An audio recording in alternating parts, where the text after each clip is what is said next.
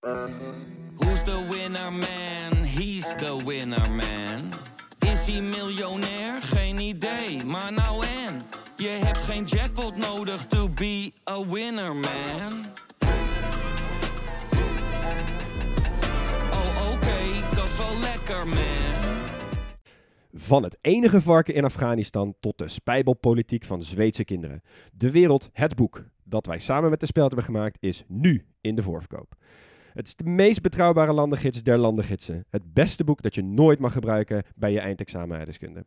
Ga naar grotepodcastlas.nl slash boek, bestel hem en dan heb je hem eind juni in huis.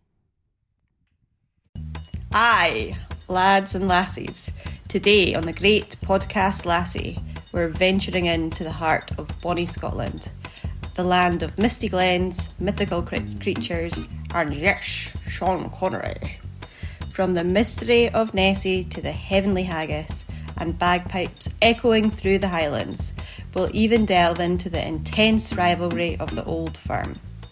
Tune in and prepare for a whirlwind of emotions, from the nostalgic notes of Scotland the Brave to the mortal words of William Wallace.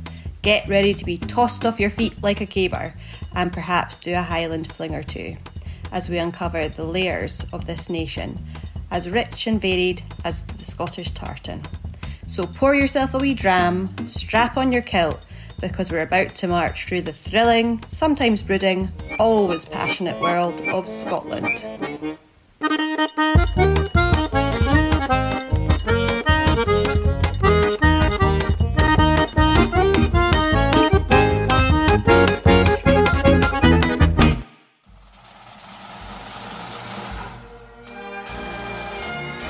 We zijn in Schotland, het Gallië van de Britse eilanden. Dapper hielden ze stand, iedereen was een beetje bang voor ze. En ze zien er ook allemaal uit alsof ze in de toverdrank gevallen zijn. En die toverdrank, laat zich raden, Scotch whisky. En die vergelijking kunnen we nog lekker verder uitmelken. De machtige haven van het industriële Glasgow, ooit zwart van de steenkool, zo rokerig als een single malt. Het water van de Schotse meren, beekjes en zeeën, zo helder als een single malt. En de Schotten zelf, laten we zeggen, een volkje zo straf als een goede single malt. Schotland is een mystieke plek, van mistige bergen en eindeloze leegte. De ideale plek voor heldenverhalen en mysterieuze beestjes. En the rain, the bloody rain. Waar anders kunnen pubs zo knus zijn en dampen als in Schotland, gevoed door doorweekte jassen op de verwarming. Klinkt deze knussigheid je als muziek in de oren? Trek je kilt aan, schenk nog een whisky in en geniet van deze aflevering. Nee, we drinken geen whisky vanavond. we drinken geen whisky. Het is ook onze maandagavond. oh, wacht, dat Ja. niet te zeggen. Maar, ja, het is inderdaad onze Het is maandagavond. maandagavond. Eh, en ik vind whisky ook niet te zuipen. Oh, ben je echt niet? Nee, echt. Ik ben Jij bent wel fan. een van de enige fans, denk ik, die ik ken, eh, Leon. Ja, ik drink het wel te weinig, moet ik zeggen. Ik vind het wel leuk om met vrienden whisky te drinken. Maar dat gebeurt echt één keer in de twee jaar. Dus ik doe ook niet stoer of zo. Jij nipt het niet in je eentje. Nee. Nee, nee. Nee. Ik beleg er wel in. Flink. En whisky? Nee. maar er zijn dus heel veel mensen die dat wel doen. Ja, die hebben een hele kelder Ja. vol liggen met whiskyflessen uit, weet ik veel, Ja. 1901 of zo. Ja. Ja. Ja. Komt vast terug deze aflevering. Maar hey, Schotland, hè, jongens. Ja. Zijn jullie ooit geweest? Eh, ja, maar alleen in Edinburgh en Glasgow. Dus Oh ja. ik kan eigenlijk zeggen van niet. Nee, het is een beetje alsof je naar de States gaat en dan alleen in New York geweest bent. Ja. Ja, ja. Ik ben in, ehm, wij hebben met onze studie, hadden we van die buitenlandse reizen, weet je nog? En dan kon je dan voor in eh, tekenen. Jullie zijn volgens mij met z'n tweeën naar Polen geweest. Ja. Ja. Ja, ik ben toen naar Schotland geweest. En dat was echt Oh een mooi ja. tripje, kan ik Ja, je wel ik ben dus, de- toen ik in Edinburgh en Glasgow was, was het ook van mijn studie. Master Stadsgeografie hadden we daar. eh, Ah. excursie. Lekker. Ja. Ik ga studeren, denk Ik ik. wil het zeggen, dus mensen, als je Ja. nog een studie zoekt, sociale geografie, let's go. Precies. Ga naar Schotland. En jij dus niet, Mark? Nee, maar ik ben wel, eh, ja, ik ben wel warm geworden van Schotland. Ik, ik, ik ben een van die mensen die niet per se voor of tegen Schotland was. Ik weet dat er heel veel Nederlanders zijn die zijn extreem Schotland-fan. Het leeft. Dat merkten we ook al in mails die we gekregen hebben. Ja, zo. Maar eh, ja, ik ben wel eh, in, in dat kamp beland eigenlijk. Ik snap Ja. ook niet dat jij voor de aflevering zei... Ja, ik heb eigenlijk niet zoveel... Ik had eigenlijk niet zoveel met Schotland. Toen dacht Nee. ik, maar Schotland spreekt toch zo tot de verbeelding. Daar heeft iedereen toch wel wat mee? Ja, maar ik heb ook iets met ongeveer alle andere landen. Dus het is gewoon druk in mijn hoofd. Ja, weet je? ja. Oké, ja. Goeie. En het is nog drukker, want we hebben contact gehad met onze grootste inspirator, ehm, de Bosatlas. En de Bosatlas heeft tegenwoordig een, eh, een online versie. En wij zijn de drie gelukkige jongens die nu in het bezit zijn van eh, drie mooie accounts voor de online omgeving van de Bosatlas. Het is echt een heerlijke plek om te zijn. Ja. Ja. En ja, het maakte mijn onderzoek wel makkelijker. Eh, ik heb er heel veel naar gezocht, maar het Zo. maakte me ook mijn onderzoek een stuk langer, want ik bleef er maar in hangen. Ja. Ik was weer gewoon dezelfde Maxi die op, op 6, 7, 8-jarige leeftijd met zijn atlas onder zijn Ja. kussen.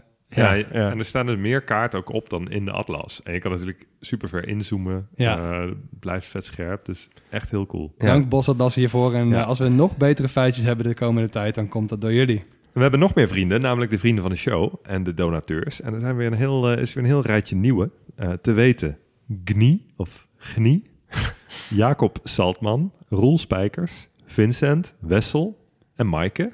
En Linda in Queensland, JF, Mojas, Dirk, Liver Jules, ik heb het niet makkelijk vandaag. Erik Goudappel, dat is dan wel weer mooi. Gerard Krap, Ede Jonkel en Corine.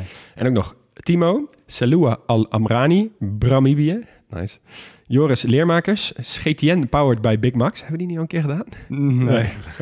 Tim, Remy van der Laan, Piet Vergieten Peter de Terminator, Harry Gerdien en drie speciale vrienden die ik even nog wil uitlichten. Ehm, te beginnen met Rube, de Rubinator Sivels.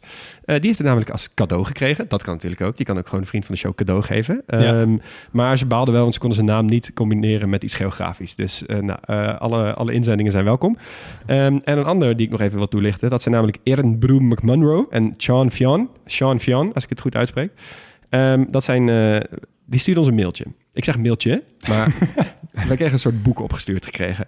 Het was een, eh, een, een, een mail eh, waarin sowieso de, de tekst in de mail was al best veel. Nou krijgen wij best wel vaak mails, dus dan denk je, oké, leuk, lees er even overheen. En toen zag ik één bijlage. En toen klikte ik op de bijlage en dat is gewoon, het was gewoon Was een scriptie. een scriptie, een scriptie met allemaal feitjes en verhalen over Schotland. Dus eh, ja, even een speciale mention voor jullie. Want ik moet eerlijk zeggen, ik heb er best wel wat uitgetrokken als zeg maar, startpunt van mijn onderzoek. Eh, en ik vond het heel fijn ook om te lezen. Dus eh, ik, ik hoop dat we jullie een beetje met deze kennis eer aandoen met wat wij zelf hebben onderzocht. En wellicht hoor je nog iets nieuws. Ja, dan gaan we testen.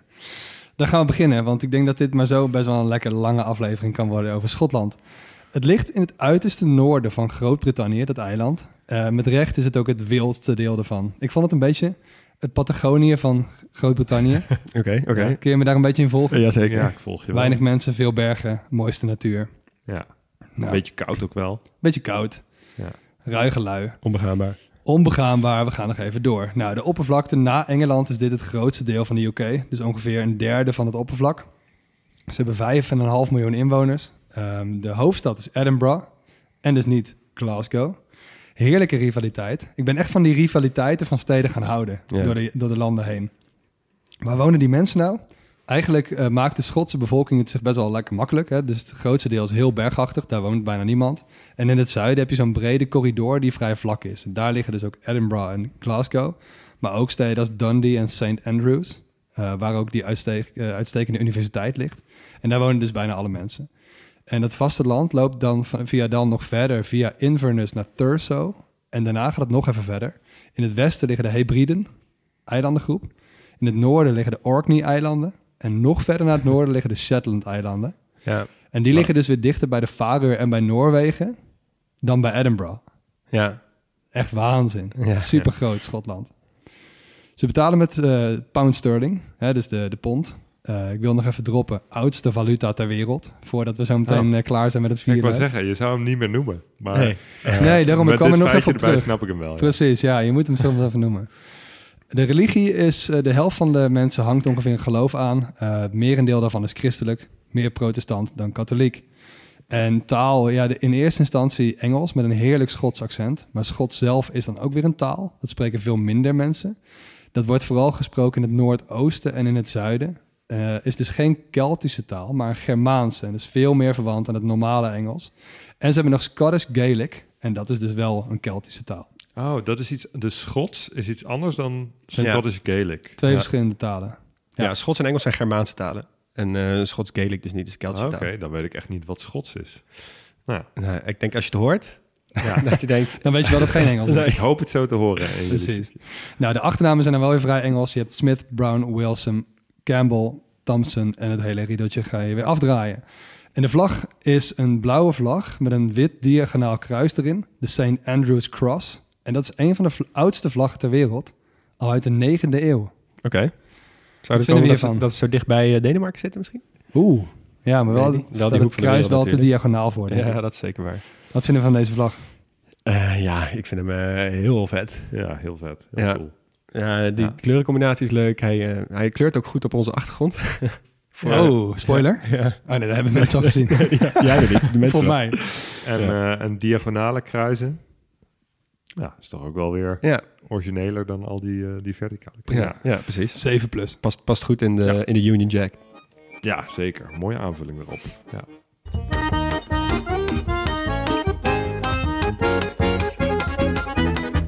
Oké, Schotland. Hoeveel mensen wonen er in Schotland, denken jullie?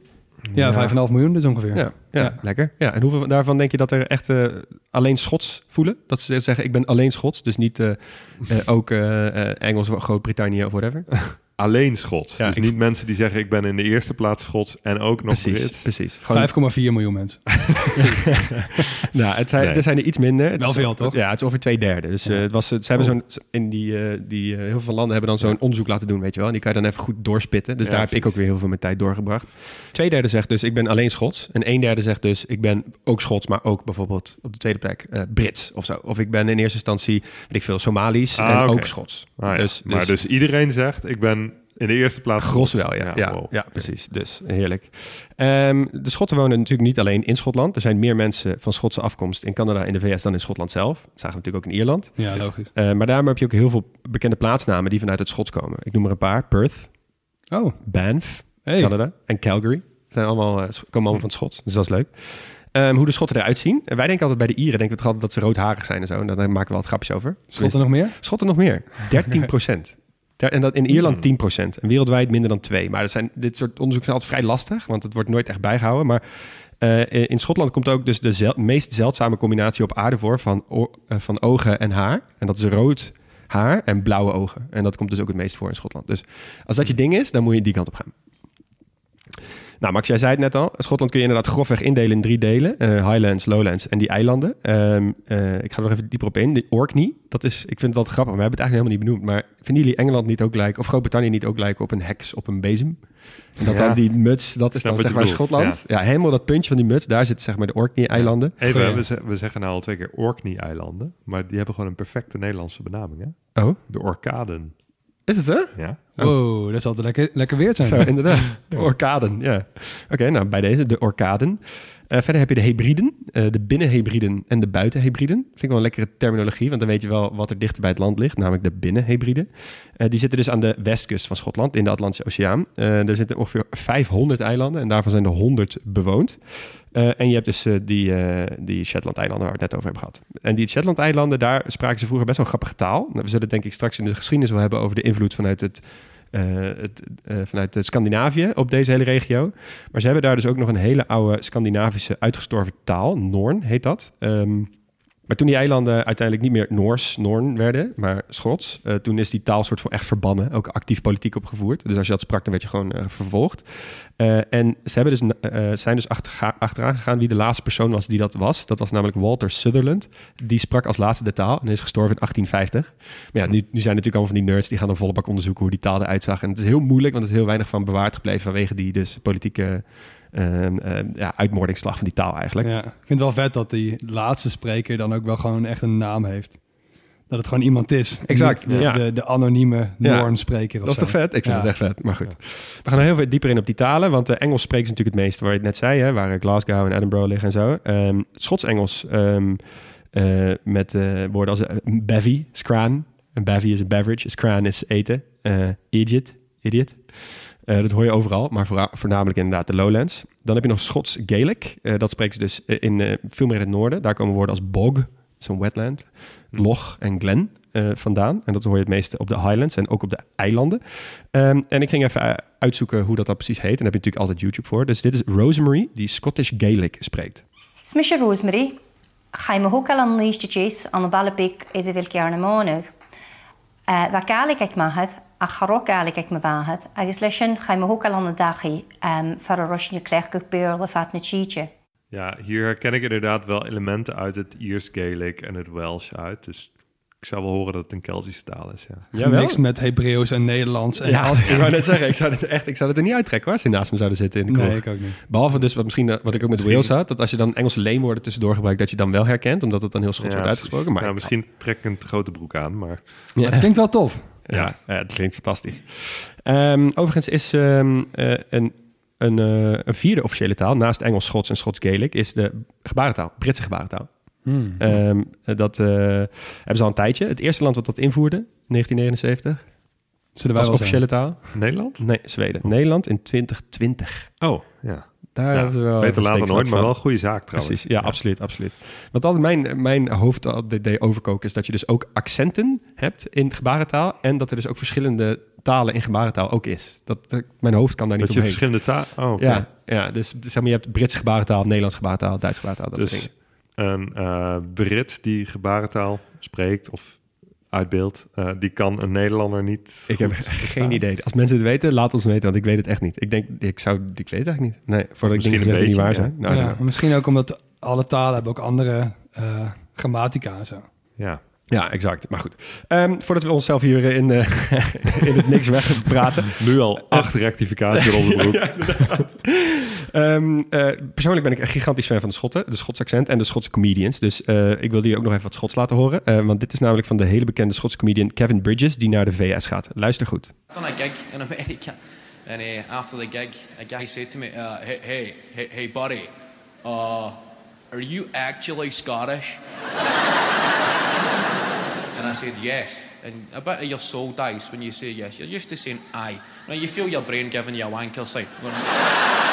Dit is een Schots-Engels. Ja, dit is Schots Niet Engels. Schots-Gods. Nee, nee maar dit versta je ook wel, toch? Ik bedoel, tenminste, ik versta het wel. Ik vind het wel echt fantastisch. Ja, ik Ja. moet wel een beetje mijn best doen, hoor. Ai, ja, En ongeveer de helft van mijn warme gevoel van Schotland komt door dit taaltje. ja, heerlijk. Klinkt heerlijk. Ja, nou goed. eh, over de personen in Schotland. In Schotland heb je natuurlijk clans. Eh, komt het ook van het Schots-Gaelische woord clan. Dat betekent letterlijk kinderen. Eh, clans zijn gewoon eigenlijk hele grote uitgebreide families. Vaak al eeuwenoud. eh, met eh, eigen wapens en hele eigen officiële structuur en zo. En die wordt dus in Schotland erkend in het zogenaamde Court of the Lord Lion. En die houdt alle wapens en heraldiek en zo bij. Dat is gewoon een officiële koord. Ja, dat is wel awesome, toch? Ik vind dat vet. Ehm, en de meeste clans hebben ook een eigen tartan-patronen. En waar kennen we dat van? Van de kilt. Van de kilts, precies. Dus de clans die, die hebben dus een eigen patroon en die zetten ze dan weer uit in de kilts. Hebben jullie enig idee waarom de Schotten kilts dragen? Geen idee. Nee, eigenlijk niet. Nou, eh, dat, is dus, dat komt uit het leger. En vroeger, omdat ze dan dus door die highlands en lowlands en whatever moesten lopen waar heel veel water was en zo. En een kilt is eigenlijk een soort hele makkelijke soort eh, rok die je heel makkelijk af en aan kunt doen. Dus wat ze dan deden, als je een broek aan hebt, ja, dan loop je door het water. Als je broek nat, ben je, ben je fucked. Eh, wat ze dan deden, is dan deden ze hem gewoon uit. En dan kon je dan door het water lopen en deed hem daarna weer aan, zeg maar. Dan was je niet je kleding nat. Ja. En dat Ah, was een beetje het idee erachter. Vandaar ook geen ondergoed eronder. Ja, en dat is, dat is zeg maar inderdaad, dat, dat ondergoed eronder, dat is officieel niet, maar dan ook weer wel. Nou, hier zijn ook weer hele studies over gedaan, dus ik ga hier ook niet meer mijn vingers aan branden, voordat dit de rectificatieaflevering van de eeuw wordt. Eh, ik wil tenslotte nog even de, de feestdagen toelichten, want dat vind ik ook altijd leuk. Dat zegt altijd veel over een, over een volk. Ze hebben Hakmenee, dat is 31 december, dus, of eigenlijk gewoon de periode rondom nieuwjaar, maar dus wel in het oude jaar. Eh, dat is met Noors en Gaelish eh, roots. Eh, en dat gaat om mensen cadeaus geven en bij vrienden langsgaan. That's it. Maar daar gaat extra aandacht uit naar de first loot. Dat is oftewel de eerste persoon, de eerste gast van het nieuwe jaar die jou ontvangt. En dat is dan, die geeft dan de geluk en leuk en blijheid. Oké. Dat vind ik altijd leuk. Dat is een soort ja, wedstrijdje wie is als eerste gast te, te gast. Ehm, je hebt ook Burns Night. En daar kom ik later ook nog wel over op terug. Dat is, eh, dan heb je Burns Suppers. En Burns Supper is het jaarlijkse diner dat gegeven wordt ter ere van het leven en de poëzie van de Schotse dichter Robert Burns. En die komen nog wel veel terug in, eh, in de Schotse folklore. Ja. Eh, dat kunnen zowel hele formele als hele informele gatherings zijn. Maar bovenal moet ze gewoon het vermaak dienen. Ehm, en het eigenlijk overal wat ik terugzag, wat er terugkomt, overal is haggis, Schotse whisky eh, en misschien één of twee gedichtjes van de beste man. Dus het gaat eigenlijk vooral om de gezelligheid, zeg maar. Ten slotte heb je St. Andrew's Day. Hè, we hebben alle saints nu al gehad van, de, van Groot-Brittannië. Dat is 30 november. is ook gewoon een, eh, een bank holiday, zoals het heet, een vrije dag eh, in Schotland. Gewoon veel eten, drinken, muziek en dans en festiviteiten tot, tot diep in de nacht. Lekker. Oké. Wat een nationale trots. We gaan even kijken hoe ze daaraan gekomen zijn, jongens, in het geschiedenishoofdstukje. En eh, ik vind het wel echt een mooi voordeel van dit vierluik, en zeker de laatste, dat je ook lekker kan teruggrijpen op, ges- op de geschiedenis van al die andere gebieden. Ja. Dus wat weten we tot nu toe? Dit zijn eilanden die oorspronkelijk werden bewoond door Keltische volkeren. Maar veel contact met Europese vasteland betekende eigenlijk dat die Engelse bevolking grotendeels vervangen werd door niet-Keltische volkeren. En eigenlijk alle onherbergzame gebieden, dus Wales, Noord-Ierland en dus ook Schotland, daar wonen ze nog wel. Ja. Dus dat zie je dus ook wel terug in de, eh, in de bevolking van Schotland. Onherbergzaam zie je in Schotland ook wel aan het feit dat de grens tussen Engeland en Schotland ongeveer ook de noordgrens is van het Romeinse Rijk. Dat is wel echt best wel vet. Uh, Die beten zich stuk op de Picten. Dat is een Keltisch volk, die woonde daar toen. Ik vond het een beetje de Maori van la lettre. Zij gingen ook getatoeëerd door het leven. Kregen ook de naam van de Romeinen. Dus Picti betekent ook geverfden. Ja, nou ja. En die Romeinen die waren een beetje bang voor ze. Het lukte ook niet om Schotland in te lijven. En sterker nog, de Romeinen bouwden de muur van Hadrianus om zich te beschermen tegen de noordelijke barbaren. Dus met recht een beetje bang. Ja. En die Romeinen die gingen het Caledonië noemen. En ik herinner me nog de Nieuwe Hebriden, Schotse eilandengroep. Maar de Nieuwe Hebride is dus Vanuatu. Ja, Nu tegenwoordig. Oh ja, Dus als ja, je ja, ook ja. weet dat Nieuw-Caledonië een overzees gebiedsdeel van Frankrijk is, dan weet je dat ze ook Brits zijn geweest. Ja, ja, goeie. Die link had ik inderdaad nog niet gelegd. Nou, dat ligt ook niet zo heel ver van elkaar af, dus dat is wel mooi. In de eeuwen daarna kwamen er wel steeds meer volkjesbuurten. Eh, met name allemaal eh, volkjes met hun eigen koninkrijkjes. Uit Ierland bijvoorbeeld kwamen de Scoti. Dan kun je de naam van Schotland ook wel plaatsen. En om maar eens te benadrukken hoe belangrijk die vikingen zijn geweest... eh, om een vuist te maken tegen de vikingen... hebben die koninkrijkjes dus allemaal heel snel zich verenigd. En dat leverde dus in de negende eeuw al een groot koninkrijk op... en dat noemden we zo ook de Kingdom of Scotland. Met dus ook een van de oudste vlaggen ter wereld, net check, besproken. Ja. Ja. Ja, dus ongeveer tegelijkertijd ontstaan dus als het Koninkrijk Engeland. Ja.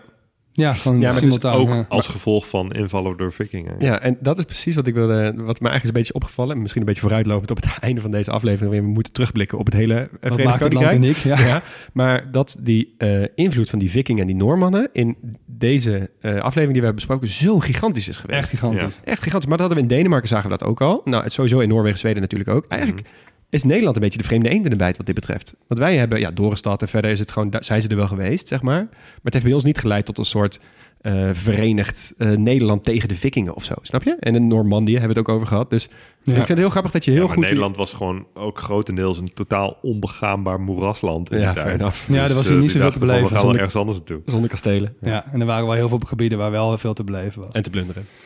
We weten in ieder geval wel dat sinds de Engelse aflevering ook, dat ehm, in de 17e eeuw, daar pakken we weer even op, dat Schotland een personele unie werd met Engeland en een eeuw later dus ook opging in het Verenigd Koninkrijk. Maar goed, ze hebben in ieder geval wel bijna 900 jaar hebben ze zich verzet tegen Engeland. En met wisselend succes, want in de de vroege 13e en vroege 14e eeuw zijn ze ook bezet geweest door Engeland. En wie daar een eind aan maakte was Robert de Bruce, misschien wel de beroemdste nationale held van Schotland. Dus we gaan even naar het jaar veer- 1314, naar de slag bij Bannockburn. En de Schotten die hadden een kasteel van Stirling bezet, iets ten noorden van, eh, van Edinburgh en Glasgow. En koning Edward van Engeland die stuurde er 25.000 mannen heen. En de Schotten waren maar met 9.000. Kan jullie wel laten raden wie er gewonnen heeft? De Schotten. dat leidde in 1320 tot de Declaration of Arbroath. Belangrijkste document uit de geschiedenis. Een beetje de Declaration of Independence, zeg Ja. maar. Ja. Ehm, er is er zoveel gevochten hier in dit land. En daar snap je dus ook waarom er zoveel Ja. kastelen staan in Schotland. Ja. Ja, en zoveel epische namen. Want je hebt bijvoorbeeld een William Wallace of zo niet eens Ja. genoemd, zeg maar. Dat soort, dat soort legendarische helden, die zijn natuurlijk genoeg in die regio. Ja, draagt bij aan de mystiek. Ja, en eigenlijk is dat is natuurlijk mooi, hè, want eh, op een gegeven moment is het dus onderdeel geworden van het Verenigd Koninkrijk, maar eh, met de Schotse koning als hoofd. Dus eigenlijk heeft Schotland, als het ware, Engeland geannexeerd, eerder dan andersom uiteindelijk. Ja. Dat is een mooie Ja. samenloop in de geschiedenis Ja. inderdaad. Ja, Edinburgh werd in de 14e eeuw werd die de hoofdstad. En werd ook heel lang een beetje alleenheerser qua Schotse steden. En het duurde echt wel tot ver in de industriële revolutie eh, voordat ze concurrentie kregen. En wel van Glasgow. Nu de grootste eh, stad van Schotland. En dat werd ook echt een van de rijkste steden van de wereld. was de dichtbevolkte stad van heel Groot-Brittannië. En eind 19e eeuw was Glasgow goed voor de helft van de Britse scheepsindustrie. En een kwart van alle locomotieven van de wereld werd hier gemaakt. Oeh, oké. Dat is sowieso waanzin. Ja, maar in die tijd werden natuurlijk niet heel veel locomotieven in de rest van de wereld gebruikt. Dus zijn- Nee. Ja, maar dan nog. Maar Dan even om op te tekenen... stad zo noordelijk in, eh in Ja, het zeker. Verenigd Koninkrijk. Ja. Ja. Ja.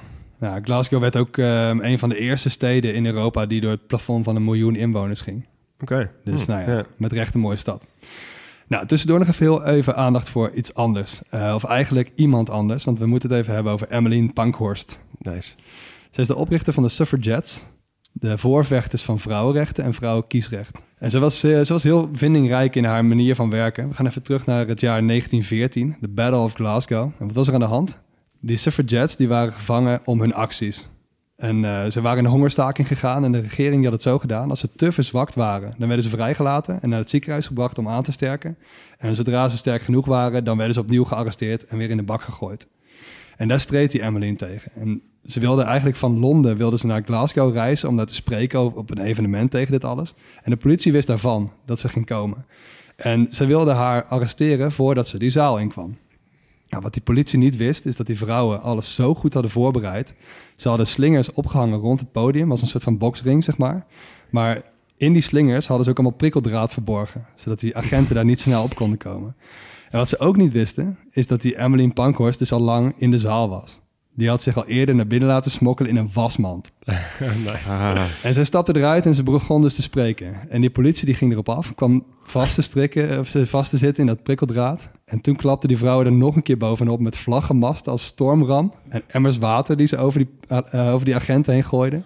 En toen een van die vrouwen een pistool uit de zak haalde, toen sloeg de sfeer om. En eh, toen braken er ook rellen uit in de stad. Ja, het is wel goed om te zeggen trouwens dat in dat pistool zat dus een losse vlodder. Ja, oké. Dus ze, wilden, ze waren niet van plan iemand te, te, te doden. Maar ja, dat weet je natuurlijk als politieagent die daar staat niet. Nee, het was Nee. geen moordaanslag, maar wisten zij natuurlijk niet. Nee.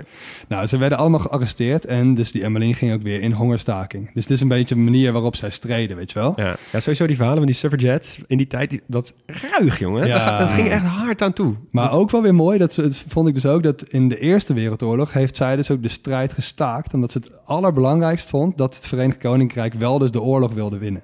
Zou, dat zou winnen. oh ja. Ja. En ze voerden dus ook actie om de vrouwen in de fabrieken te laten werken, zodat de mannen konden gaan vechten aan het front. ja. Dus ook dat weer. Ja, ik heb Ja. ook gelezen dat ze in die tijd ook in Schotland langs de deuren zijn gegaan om eh, iets van witte zakdoekjes of zo. Ik doe dit even uit, maar ik weet niet precies. Maar witte zakdoekjes uit te delen aan de mannen die niet wilden vechten in de oorlog. Ja, Zo van, we, we doen je geen pijn of zo, maar we publicly shamen je wel even voor het feit dat jij niet wilde vechten voor ons vaderland. Ja, ja, ja, dat soort acties.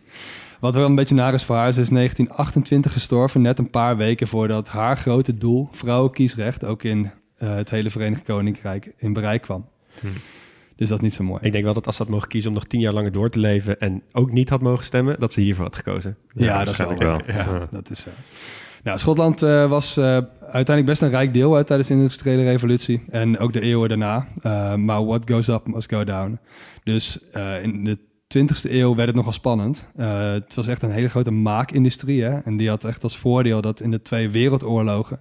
dat die economie wel redelijk overeind blijft. Maar als het even tegen zit, vallen ook daar de hardste klappen. En de jaren 30 die waren dus echt verschrikkelijk. Maar de grootste klap kwam wel na de Tweede Wereldoorlog. Ook echt een tijd waarin veel van die oude ambachten en industrieën verdwenen. Dat was hier natuurlijk ook zo. En dat was in Schotland wel misschien nog wel erger. Ja. ja, die economische klappen die hadden ook wel gevolgen voor het politieke landschap. Ehm, want sinds de Tweede Wereldoorlog was de Labour-partij dominant in de Schotse politiek, zoals eigenlijk in het hele Verenigd Koninkrijk. Ehm, en die Labour-partij die was in Schotland trouw aan Londen. Maar sinds de jaren 70 werd in Schotland ook steeds meer een nationalistisch Schots gevoel aangewakkerd. En dat kwam dus mede door die economische klap. Het ging allemaal minder, minder goed. Ja, dan krijg je natuurlijk vanzelf dat mensen gaan nadenken over hun identiteit, bijvoorbeeld. Nou, uiteindelijk slaagden de Schotten erin om in 1998 de Scotland Act te laten passeren in het, eh, in het Lagerhuis. Ehm, en daarin werd vastgelegd dat Schotland weer een eigen parlement zou krijgen. Met bevoegdheden over een aantal binnen, binnenlandse aangelegenheden. Nou, Beetje hetzelfde als eigenlijk in Wales eigenlijk. ja, Ja, Ehm, en in 1999 werd het eerste Schotse parlement in 300 jaar tijd geïnstalleerd. Wow. Dus toen waren ze weer, hadden ze weer een eigen eh Schots parlement. Toen nog trouwens met Labour als grootste partij. Ja. Ehm, dat parlement is trouwens echt in alle opzichten anders dan het parlement in Westminster in Londen. Ehm, het is namelijk een eenkamerparlement met slechts 128 zetels. Dus veel minder dan, eh, dan in Londen. Hm. Ehm, en die zetels die worden ingenomen door een veel betere afspiegeling van de bevolking dan bij het Londense parlement. Want het is niet zo dat eh, gewoon de winnaar van de kiesdistricten alle zetels innemen. Dus niet dat, dat first past the post voting system eh, van, een, van winner takes all. Ehm, dat is zo voor een deel van de zetels, maar een ander deel wordt, wordt aangewezen eigenlijk door regio's, waardoor ook kleine partijen kans hebben om in het parlement te komen. Eerlijker. Veel eerlijker. Ehm, het gebouw lijkt ook echt in geen enkel opzicht op de Londense tegenhanger, want eh, het is een hypermodern staaltje moderne architectuur en het ligt echt prachtig in Edinburgh aan een enorm park vlakbij Old Town. Dus echt het contrast tussen de, de ligging in de oude stad, maar wel gewoon een echt supermooi modern gebouw. Ehm, in de 21ste eeuw werd dat Schotse nationalisme waar we het over hadden steeds sterker. En er werd zelfs hardop nagedacht over Schotse onafhankelijkheid van het Verenigd Koninkrijk. In 2007 werd de Scottish Nationalist Party de grootste partij. Uh, haalden ze dus Labour in. En in 2011 hadden ze zelfs een absolute meerderheid in het Schotse parlement.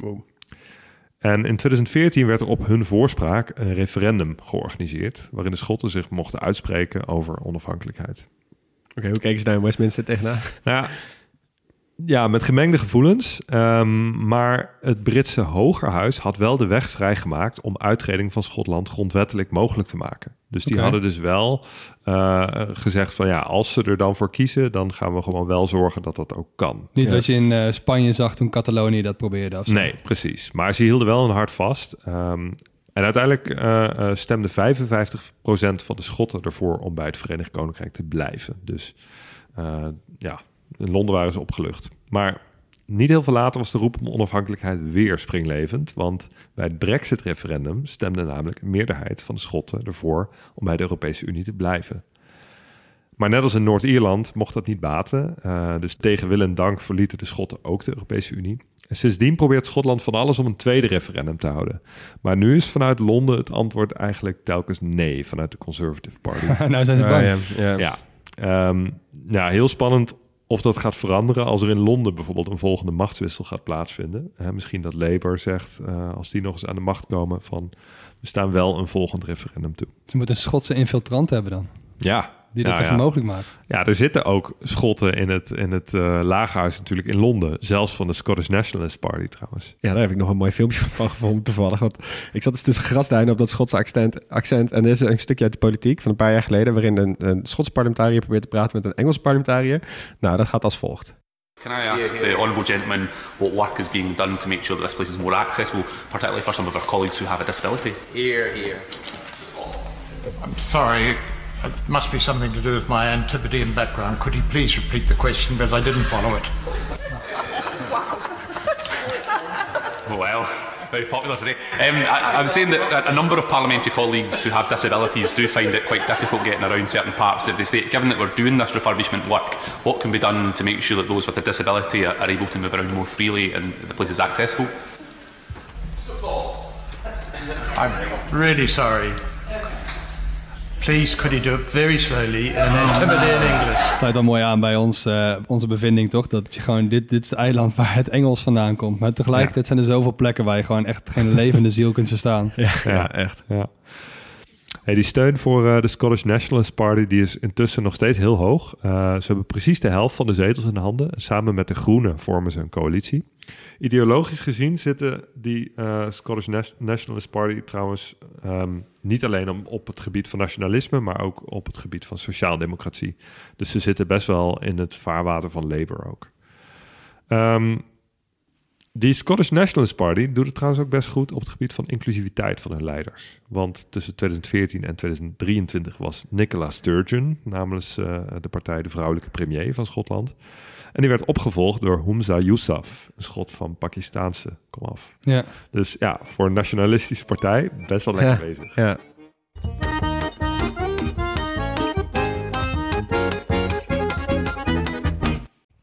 Stop de podcast. Je vakantiegeld komt eraan, dus het is tijd om jouw reis te boeken. En onze sponsor van vandaag heeft een dikke kortingscode. En die sponsor van vandaag is Sawadi, niemand minder. Dit is een reisorganisatie en vakanties zijn natuurlijk duur, dus dit aanbod is extra interessant deze tijd. Ik vind dat altijd een mooie organisatie, Sawadi. Ja, ik ook wel. En Ja. ze bieden verschillende soorten eh, groepsreizen aan. Eh, en vandaag gaan we het even hebben over die ze aanbieden aan de 22 tot 35-jarige backpackers. En dat zijn over het algemeen mensen die wel wat meer willen weten over het land dat ze bezoeken. En dus niet zomaar van A naar B die hotspots aflopen, busje in, busje uit. Ja, en het zijn ook mensen die het vaak leuk vinden in een groep eh, te reizen. En eh, die groepen die blijken ook heel snel vriendengroep te worden. Zowel tijdens de reis als daarna. Eh, mensen komen vaak nog heel, veel, heel vaak met elkaar terug, spreken af om te meeten en zo. En je kunt dus ook echt naar heel veel plekken op de wereld. Populair zijn op dit moment plekken als Zuid-Afrika, Marokko, Jordanië, Colombia, Nepal.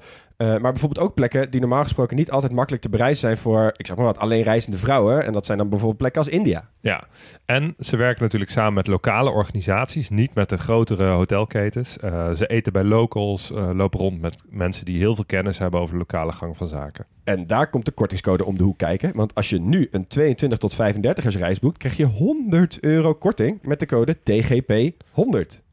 En die code is geldig van 1 mei tot 16 juni. Ja, dus je moet wel een beetje op tijd boeken. Maar hey, 100 euro korting op zo'n reis. Dan moet je kijken dat- wat je er allemaal mee kan ik doen. zou dat toch altijd even proberen om TGP 200 in Ja, te voeren. ja, ja, ja, dat ja. ik misschien. Ja. Ja, ik- Anyway, 100 is ook al super mooi. Zeker. En bij Saudi, het reizen is heel makkelijk. Er is heel veel keuze en het is dus ook heel gezellig. Saudi, met wie ga jij op reis? Terug naar de podcast.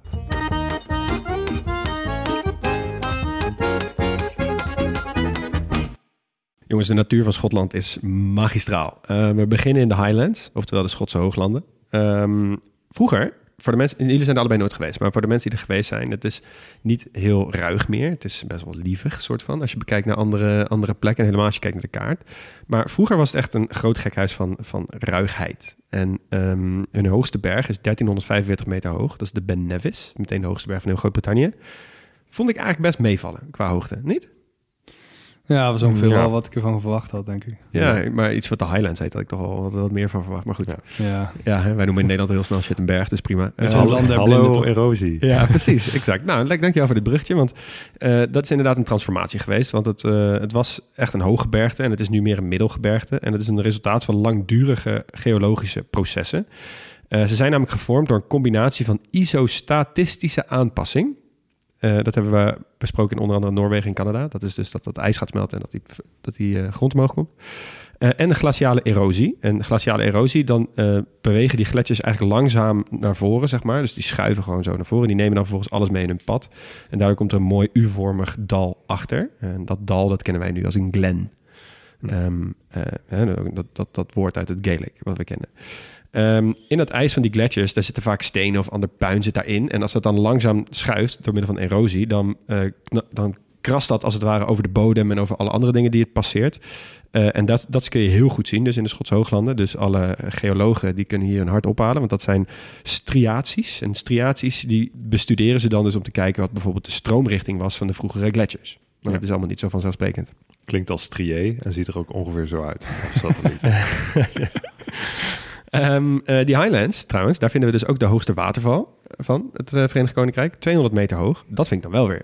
Ja, Heel hoog. had ik ook wel lager verwacht, ja. Dat is vier keer zo hoog als de Niagara Falls. Ja, dat, daar kan je wel, daar kan je wel een waterval noemen. Kan je wel mooi, eh, precies 15 minuten of zo zijn en dan weer lekker weg. ja. Ehm, eh, en eh, qua diertjes kennen we vanuit de hooglanden natuurlijk één dier heel goed. De Schotse Hoogland. De Schotse hooglanden. Oh, ik zit echt wat eh, diep te graven. joh. Maar nee, soms is het gewoon makkelijker. Ja, soms is het heel makkelijk. Ja, en die heb je natuurlijk ook gewoon in Nederland. Ik zie ze nog wel eens tijdens het, eh, tijdens het fietsen. Ehm, ik vind ze echt fantastisch mooi. Ze Ik zijn ook. echt van die super chille mega runderen met het haar voor hun ogen. Het is echt, ze zien er gewoon heel lief uit. En wij houden ze hier dus ook omdat ze dus helpen met grazen. Helpen ze met het beheer van de, van de natuurgebieden bijvoorbeeld. Een soort alternatief superschaap. Wat we ook veel vinden in eh, Schotland zijn de meren. Oftewel de De lochs. Eh, Schotland heeft meer dan 31.000 zoetwatermeren. Eh, de grootste is Loch Lomond. Is ook meteen de grootste van het Verenigd Koninkrijk. Maar het meer van Schotland is natuurlijk Loch Ness. Loch Ness. ja, 36 kilometer lang en op het breedste deel 1,6 kilometer breed. Dat is echt unit groot. Ehm, en eh, op de diepste punt is het 226 meter diep. En dat betekent dat het qua volume verreweg het grootste meer van Schotland is. Sterker nog, dit vond ik een leuk feitje. Al het water van alle meren in Wales en Engeland zou passen in Loch Ness. Oké. Ja. Het is het hele jaar in het water zo rond de 5 graden. Dus het wisselt niet echt eh, gedurende het jaar. En het is pikken donker in het water, omdat eh, door de vele regen allemaal deeltjes van de omgeving in dat water terechtkomen. En daardoor is het echt mega zwart. Oh ja. En dit is ook echt zo'n streepvormig meer, hè? Ja, Dit is wel mooi. Als je dan op die kaart van Schotland kijkt, dan vraag je je altijd af van... is dat noordwesten en dat zuidoosten? Zit daar een, een, een scheiding tussen? Is dat zee? Ja. Is dat het hele noordwesten een eiland? En Ja. dat is dus net niet zo. En Nee. daarom is Loch Ness ook niet een stuk zee. Ja, ja en, en zo'n zo'n net niet zee, die spreekt natuurlijk enorm tot de verbeelding. Want ja, zo'n groot meer met heel veel volume, wat pikzwart is, daar, ja, wat, wat zou daar allemaal in leven? wat wat Ja. zou daar allemaal in leven, jongens? Vraag je dat ook wel eens af? Ik vraag me daar wel eens af. Er zijn dus dagen dat ik me dat afvraag. Ehm, en ik ben niet de enige die zich dat afvraagt. Ehm de allereerste melding van een vreemd watermonster eh, in Loch Ness komt voort uit een oude tekst uit de zesde eeuw. Dus echt al heel oud. Daarin wordt beschreven hoe een Ierse monnik een monster zag in de Ness-rivier. Dus het is ook een rivier. Ehm, en met het, met, door een kruis te maken verbanden die het monster naar Loch Ness. Nou, dat is dus de eerste, eerste om- omschrijving van, eh, van het monster van Loch Ness. Fast forward naar 1934. En toen waren er in één keer allemaal foto's en mensen die daar iets over ze wilden zeggen. En het waren eigenlijk voornamelijk mensen die gewoon zelf heel bekend wilden worden. Er is één hele bekende foto. Eh, die kennen wij allemaal als de Surgeons foto. Eh, en die foto is gemaakt door een gekrenkte wildlife-jager die beroemd wilde worden. Eh, hij knutselde een plastic hoofd op een speelgoed onderzeeër eh, en maakte een foto. Gaf die aan zijn stiefzoon, die een chirurg was. En die gaf hem aan de Daily Mail. En toen de volgende dag stond op de voorpagina van de Daily Mail. Ja, en dan is natuurlijk de legende geboren. Ja. Ehm, en hij heeft, die, eh, die eh, chirurg, die heeft dus op zijn sterfbed toegegeven dat het allemaal een hoax was. En dat die, die, zijn oom of zijn, eh, zijn vader dat, dat wilde aanpassen om, bekend te worden Zo, eigenlijk. die heeft wel iets ontketend, hè? Ja, tegenwoordig gaan ze dus allemaal met drones en allemaal dingen die kant op. Dus ja, als je nog wil onderzoeken of Nessie echt bestaat voordat het hele mysterie door wetenschap doodgemaakt wordt, dan moet je er lekker heen gaan zelf. Ehm, over leuke diertjes gesproken. Ze hebben sowieso best wel een setje aan leuke dieren. Denk bijvoorbeeld aan de Shetland ponies, oftewel de Shelties. Nou ja. Ja, komen van de Shetland-eilanden natuurlijk. Je hebt heel veel zeevogels die eh, langstrekken. Eh, en mijn lokale favoriet is de papegaaiduiker. Die super vrolijke eh, vogel die daar ook heel veel voorkomt. Wel steeds minder trouwens, want ook daar veel last van eh, klimaatverandering. Ook de Schotten hebben daar heel veel last van. Oh ja. Ehm, eh, dus die diertjes zijn ook gewoon steeds meer bedreigd. In IJsland heb je zoveel. In IJsland hebben ze, ja, en, en alles, alle eilanden die ertussen zitten, heb je natuurlijk ook veel vareur en zo. Kan je ook nog heen als je er zin in hebt. Ja. Ehm, eh, wat ik ook leuk vind, is de nationale bloem is de distel. Oké. Saai. De, nas- de nationale boom is de grove den. Wat is dat? Ja, grove den. Kan bij zo'n grove den. Saai. Ja. En het nationale dier is de eenhoorn. Eh, Oh, vet. Is dat net als Loch Ness eh, monster? Ja, nou goed, daar lijkt het dus wel heel erg op. Want het komt dus heel erg uit de Keltische mythologie. Een eenhoorn is inderdaad niet een eek- eekhoorn, een eenhoorn. Gewoon zo'n paard met zo'n dikke unit op zijn, eh, op zijn eh, neus. En die staat gelijk aan onschuld en zuiverheid, ridderlijkheid, trots en durf. Dus na de draken van Wales hebben we nu de eenhoorns van Schotland. Je bent één lijp dier vergeten. Dolly. Dolly het schaap? Ja. Komt ook uit Schotland. Jazeker. Eerste gekloonde schaap ter wereld? Eerste, ja, het eerste gekloonde eh, zoogdier Oh, ter ja. wereld zelfs. Oh, oké. Nou, hè? Dolly Ja. bij deze. Ja, Toch bij deze. Ja, ehm, ik ga het natuurlijk hebben over toerisme. En eh, eh, Leon, je hebt ons al meegenomen langs de ruige kust en, eh, en, en de vele eilanden. Dus ik trek graag met jullie het binnenland in, ehm, naar de hooglanden. Het ruigste en het hoogste deel dus van de Britse eilanden. Ja, landschappelijk lijkt het meer op Scandinavië. Je zei het is niet meer zo ruig als het ooit was, maar alsnog wel ruig genoeg, denk ik. Ja. Ehm, veel avonturiers die gaan hier natuurlijk eh, eh, de elementen trotseren, gaan wandelen. En ik neem jullie mee op een klein wandelingetje. Kijk. Ehm, nice. De bekendste is namelijk de West Highland Way. Eh, dat is ruim 150 kilometer van Glasgow naar Fort William. Ehm, het grootste deel voert door het Nationaal Park Loch Lomond, orca spotten eh, en de Trossachs. En ja, dat is echt alles wat je erbij voorstelt. En als je na die wandeling nog niet genoeg hebt, kun je vanaf Fort William gewoon in een kaarsrechte lijn over vlak terrein naar het noordoosten lopen. Namelijk door die Great Glen, eh, dat langgerekte, smalle dal, dat precies een breuklijn volgt. Eh, de aardkorst aan weerszijden van het dal schuift hier ook langs elkaar heen. Dus best wel, best wel interessant. En tijdens de laatste ijstijd heeft het ijs dus dat dal zijn karakteristieke U-vorm gegeven. En daarom heet het dus ook een glen inderdaad, zoals je uitlegde. Hm. Ehm, Je kan het ook heel mooi zien vanuit de ruimte. ja, Zeg maar echt als zo'n satellietkaart van Schotland. Dan zie je gewoon zo'n tak, zo'n ja, streep door je ziet precies zitten. dus hoe de, in welke richting de gletsjer zich, eh, zich heeft bewogen. Ehm, Loch Ness ligt daar dus ook. Nou, die kan je dan dus ook, eh, ook mooi meepakken.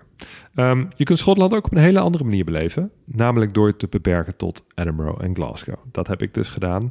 Eh, die liggen helemaal in het zuiden, vlak bij elkaar. Dus geef je totaal geen representatief beeld van de rest van het land. Maar het zijn wel steden die ik je echt van harte kan aanbevelen. En ehm, ze zijn ook goed met elkaar te combineren in één trip.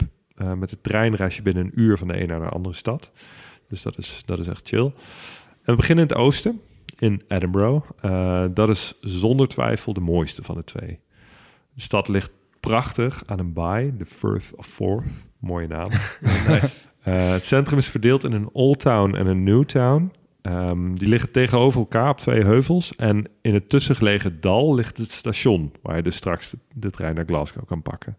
Dus echt, echt mooi, mooi gebouwd. Ehm, de Old Town is heel pittoresk. Een lange straat met oude huizen. De Royal Mile heet die. Eh, die leidt je naar Edinburgh Castle... dat bovenop een vulkanische plug ligt. Ja hoor. Hier ook. En de rest van die Old Town is eigenlijk ehm, een beetje sediment... wat in de, eh, in, de, in de lijzijde, als het ware, van die vulkanische plug is achtergebleven in de ijstijd. Nou, ehm, dat middeleeuwse erfgoed leent zich ook heel goed als locatie van festivals. Eh, Edinburgh promoot zich als de festivalhoofdstad van de wereld.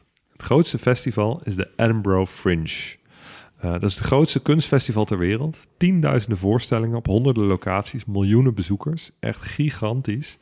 Het wordt ieder jaar gehouden in augustus. Uh, een maand waarin er nog veel meer festivals in Edinburgh worden georganiseerd. uh, een bekende manifestatie is de Tap. Dat zijn muziekoptredens door militairen om historische slagen te herdenken. dat trekt jaarlijks, jaarlijks echt tientallen miljoenen tv-kijkers van over de hele wereld. In het Engels heet zoiets trouwens een tattoo. Uh, wat is afgeleid van het Nederlandse woord tattoo. Dus het is oorspronkelijk een Nederlands woord. Ik heb nog even hoopvol opgezocht of de tatoeage...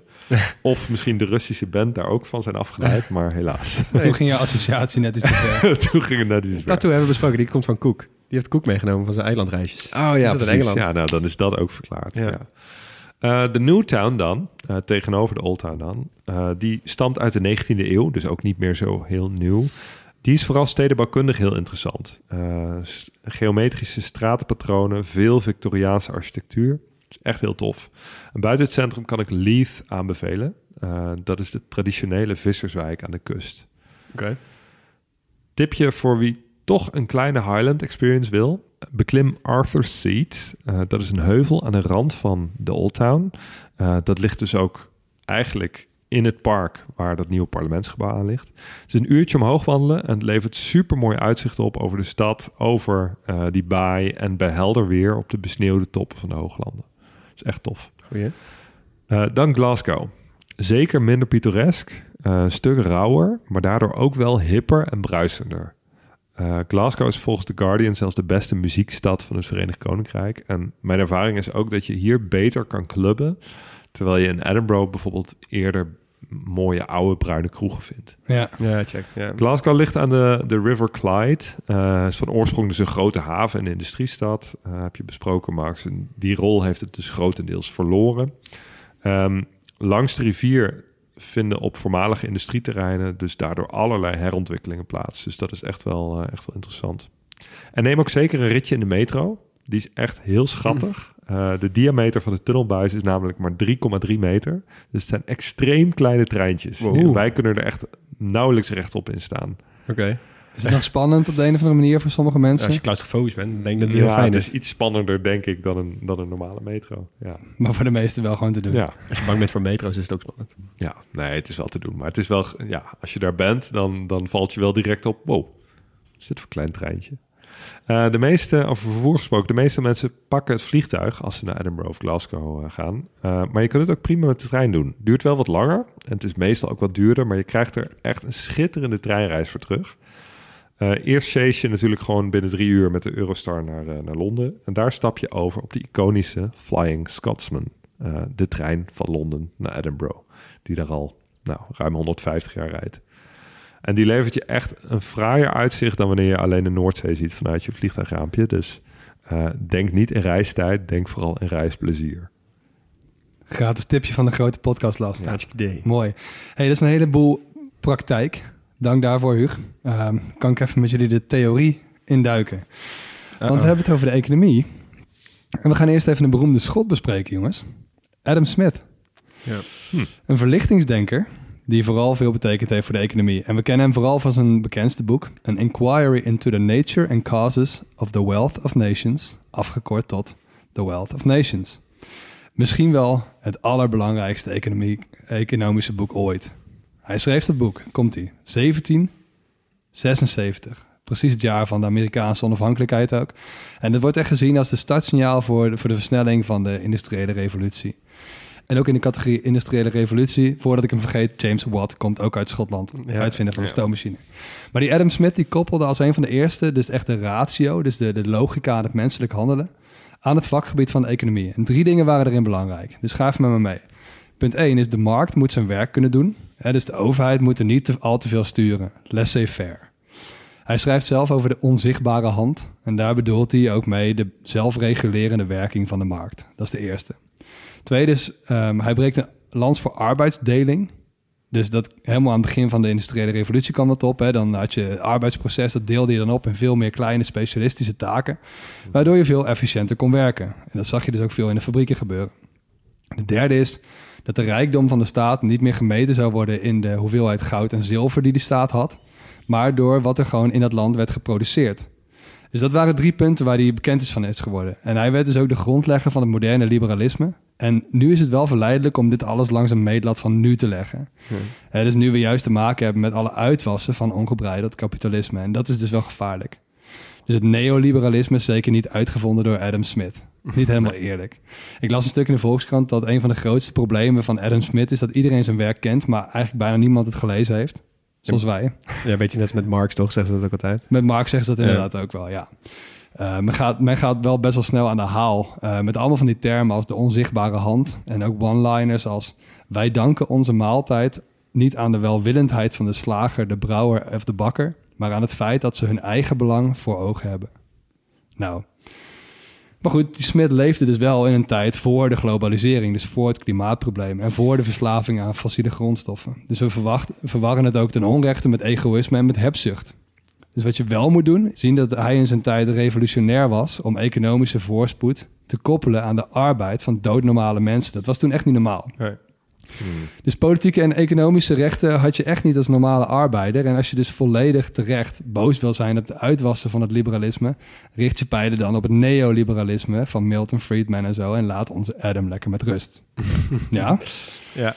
Nou, dan Schotland. Eh, We hebben best wel een mooie transitie gemaakt in Schotland van, eh, van een extreme industriestreek naar een moderne, veelzijdige economie die Schotland nu is. Dus de vraag is ook, waarom werden ze zo'n industriële grootmacht? En Ja. wat in ieder geval hielp, is dat ze in het land lagen waar de industriële revolutie begon. Ja. James Watt is ook een schot, dus dat helpt. Ehm, maar als we ook kijken naar die geografie, hè, dus specifiek die Midland Valley, die Central Lowlands die we net bespraken, Leon, Ja. dat eh, vlakke stuk, daar liggen dus ook Edinburgh en Glasgow. Maar het is ook één groot kolenveld.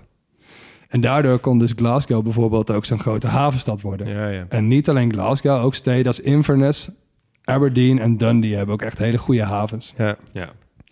Maar moest een keer gezegd, eh, moest ik hier ophouden na de oorlog. En hoe anders is het daarom nu? Sinds ongeveer de jaren 80 werd ongeveer die hele Midland Valley één groot hoogwaardig IT-gebied.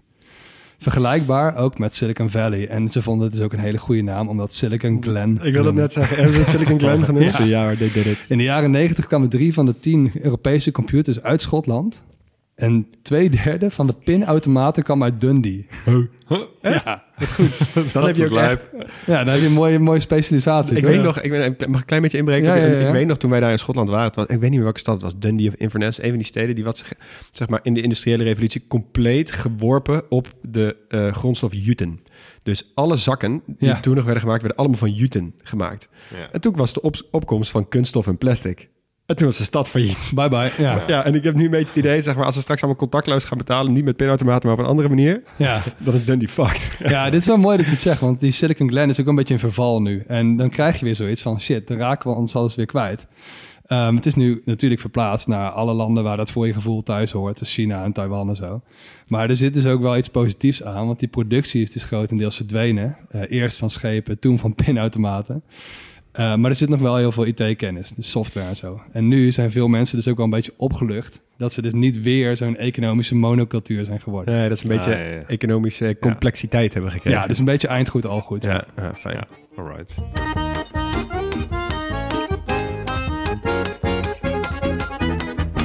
Ja, Max, dankjewel voor jouw eh, grote uiteenzetting van de theorie van Adam Smith. Ik had hem inderdaad opgeschreven als eh, grote schrijver van, eh, van Schotland. Niet vergeten. Nee, niet vergeten. Ehm, nog wat grote schrijvers zijn dus David Hume, ehm, eh, een groot filosoof uit de verlichting. En ik ging zijn wiki even doorlezen en op zijn wiki staat... Hume stond bekend als een aardige man.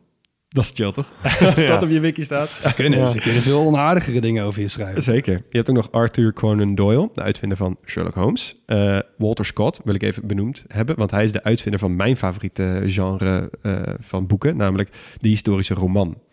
Hij, is- hij schreef onder andere over Ivanhoe en eh, hij heeft de Robin Hood neergezet zoals wij hem eigenlijk met z'n allen een beetje kennen. Eh, verder eh, nog wat eh, acteurs en actrices die ik even wil noemen. Ik weet dat het niet jullie favoriete onderwerp is, maar wel dat van mij. Ik kreeg ook heel veel goede reacties op Game of Thrones eh, in, eh, Oh ja, toch in wel? Noord- Noord-Ierland. Zei, Oh, ik ben zo blij dat je het wel hebt benoemd. Ook Ja, natuurlijk. Gewoon lekker blijven doen, Leon. Lekker Ja. blijven doen. Nou, je hebt James McAvoy, eh, die zit eh, in X-Men, zoals sommige mensen kennen. K- Kelly MacDonald eh, doet de stem van Brave, die ook is een Pixar-film, die gaat ook over een eh, Schots meisje met rood haar, eh, die heel brave is. En blauwe ogen? Ik weet eigenlijk niet of ze blauwe ogen heeft. Het zou wel een goede zijn. Het zou echt een goede selling point zijn van, van Schotland. Ehm, eh, maar zij zit ook in Trainspotting. En Trainspotting, eh, dat is echt de Schotlandfilm, cultfilm, die eigenlijk iedereen wel een keer gezien moet hebben in zijn leven. Jullie zullen hem waarschijnlijk niet gezien hebben, of wel? Nee, gaat ook geen lichtje branden eigenlijk. Bij Trainspotting niet? Nee? Oké, nou, het- Ik ken fantastisch. hem wel niet gezien, misschien wel gezien, maar weer vergeten. bizarre film over eh, onder andere drugs afkicken en zo. En heel veel Schots zit erin. Eh, wie er ook in zit is Ewan McGregor. Misschien wel de bekendste acteur uit eh, Schotland. Speelt ook Obi-Wan Kenobi. En speelde in Moulin Rouge. Eh, en wat hij heel, heeft gedaan, wat jullie wel aan zou spreken. Hij is motorrijden en hij is dus met een maat van hem... heeft hij dus de long way round gedaan. Dus van Engeland helemaal naar New York. En de long way down. Dus helemaal van de Noordkaap tot aan Zuid, eh, Zuid-Afrika. Zo. Maar wacht even, van Engeland naar New York? Ja, via Via- Rusland en Alaska en zo. Oh. Ja, nee, niet gewoon niet op het water met een boot. En dan- Ja, oké, maar ja. nee, oké, Vriend is van de show wel. Ja, daarom Ja. met de long way round. Ja, oké. Eh, verder hebben we natuurlijk Brian Cox eh, van Succession, ken de meesten van. Eh, Gerard Butler speelt in, eh, in eh, 300 onder andere. En Sean Connery. We Ja. hebben weer de Bond. De Bond. De bond. Eh, de films over Schotland. Niet films in Schotland, maar films over Schotland. Ik heb net Trainspotting genoemd. Ik heb net Brave genoemd. Maar de film der films over Schotland is natuurlijk... Ja, die van James Bond, dat hij weer teruggaat naar waar hij geboren is. Nee, dat wilde je niet horen. Oh, ik kan hier echt een uur lang naar jullie hoofden zitten kijken. Braveheart? Braveheart. Goed zo. Ah, goed oh. zo. Ja, lekker. Zo. Ja, Braveheart. They may take our lives, but they will never take our freedom. Natuurlijk Mel Gibson die, dat, eh, die William Wallace eh, speelt. Ehm, als je nog een goede film wil kijken vanavond, ik zou zeggen, ga die kant op. Maar we gaan natuurlijk naar de muziek, want dat is mijn favoriete van dit alles. Ehm, we beginnen even met wat eh, bekende hitjes die jullie allemaal kennen, maar dan eh, hebben ze in ieder geval genoemd. Ehm, eentje die het altijd goed doet op feesten en partijen, maar ook stiekem een klein beetje in de slaapkamer, is eh, Jerry Rafferty.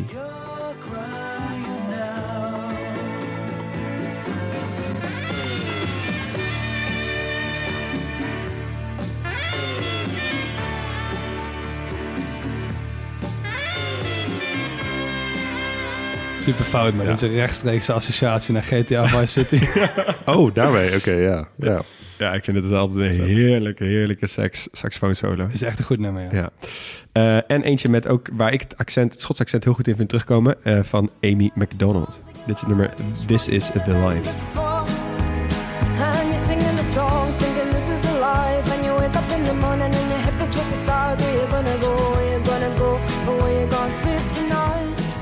Ja, dit is een goede mama appelsap. Ja. Steek een mes in zijn lijf. En toen ik er was, was dit een hitje. Oh, dat is ja, heel ik lekker. associeer ik hem ook. Ja. Ja, heel goed. Oké, en vanaf nu wordt mijn muziekhoofdstukje één groot kippenvelmoment. Ja, dus ehm, Nu pas. Zet, zet hem goed aan en eh, luister even heel fijn, want het is, we, we, bouw- we bouwen hem op. Het wordt steeds epischer. Ik laat eerst een nummertje horen en daarna ga ik wat over vertellen. Komt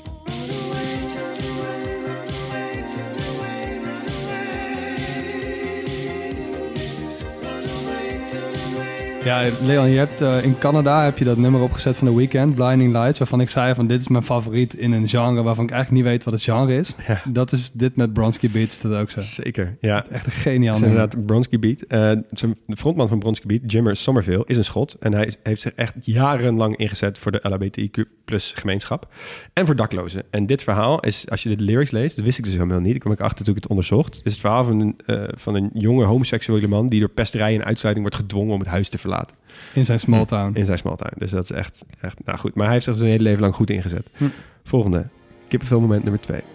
I dreamed a dream in time gone by.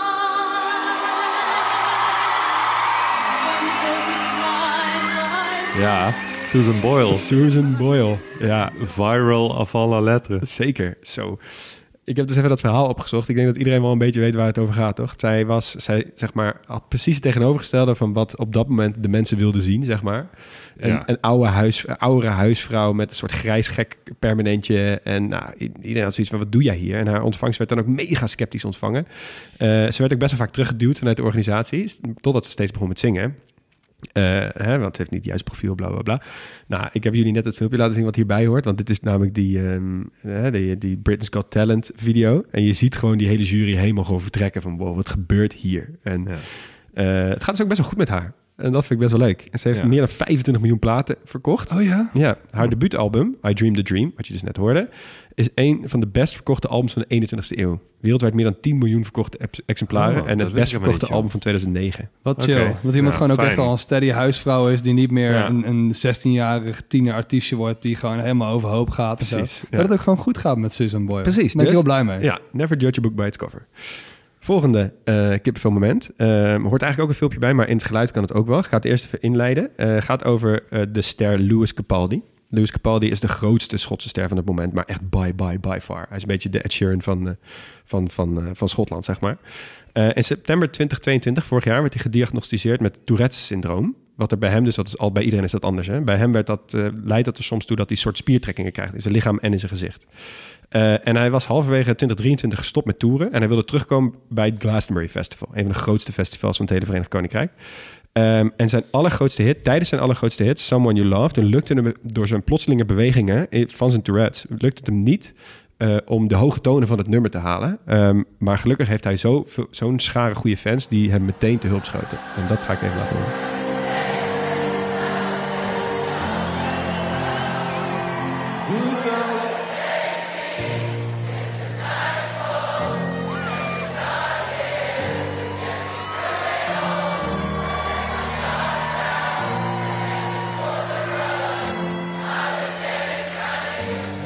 Ja, ik zit hier echt met kippenvel. Ja. Ik vind het ook altijd fascinerend trouwens dat als 60.000 mensen die niet kunnen zingen, samen zingen, het ineens wel zuiver is. Ja, ja, ja. ja dat heb je in een voetbal, voetbalstadion, heb ik ja. dat ook altijd. Ja, klopt. Uh, maar goed, ik vertelde jullie helemaal in het begin over Robert Burns. Weet je nog, die uh, poëet die, uh, waarvan ze die dag vieren? Ja. Sommigen vinden hem de allerbelangrijkste schot aller tijden. Um, en dat heeft niet te maken met zijn gedichten, per se. Niet te maken met zijn Nationale Dag, per se. Maar um, uh, vanwege de nummers die zijn gemaakt op zijn teksten. En eentje, die kennen jullie van de stadions. Maar ik ga jullie de versie laten horen van Old Lang Syne. Die wordt gezongen door een Iers koor. Luister goed.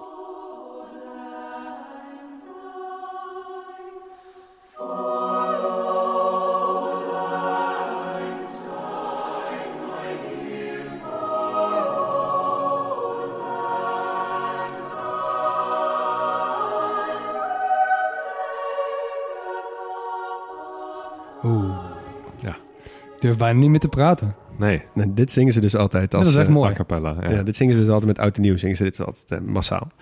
Maar goed, ik kan me met één ding afsluiten natuurlijk. De didgeridoo. ja, ik wist dat je deze vergelijking ging maken.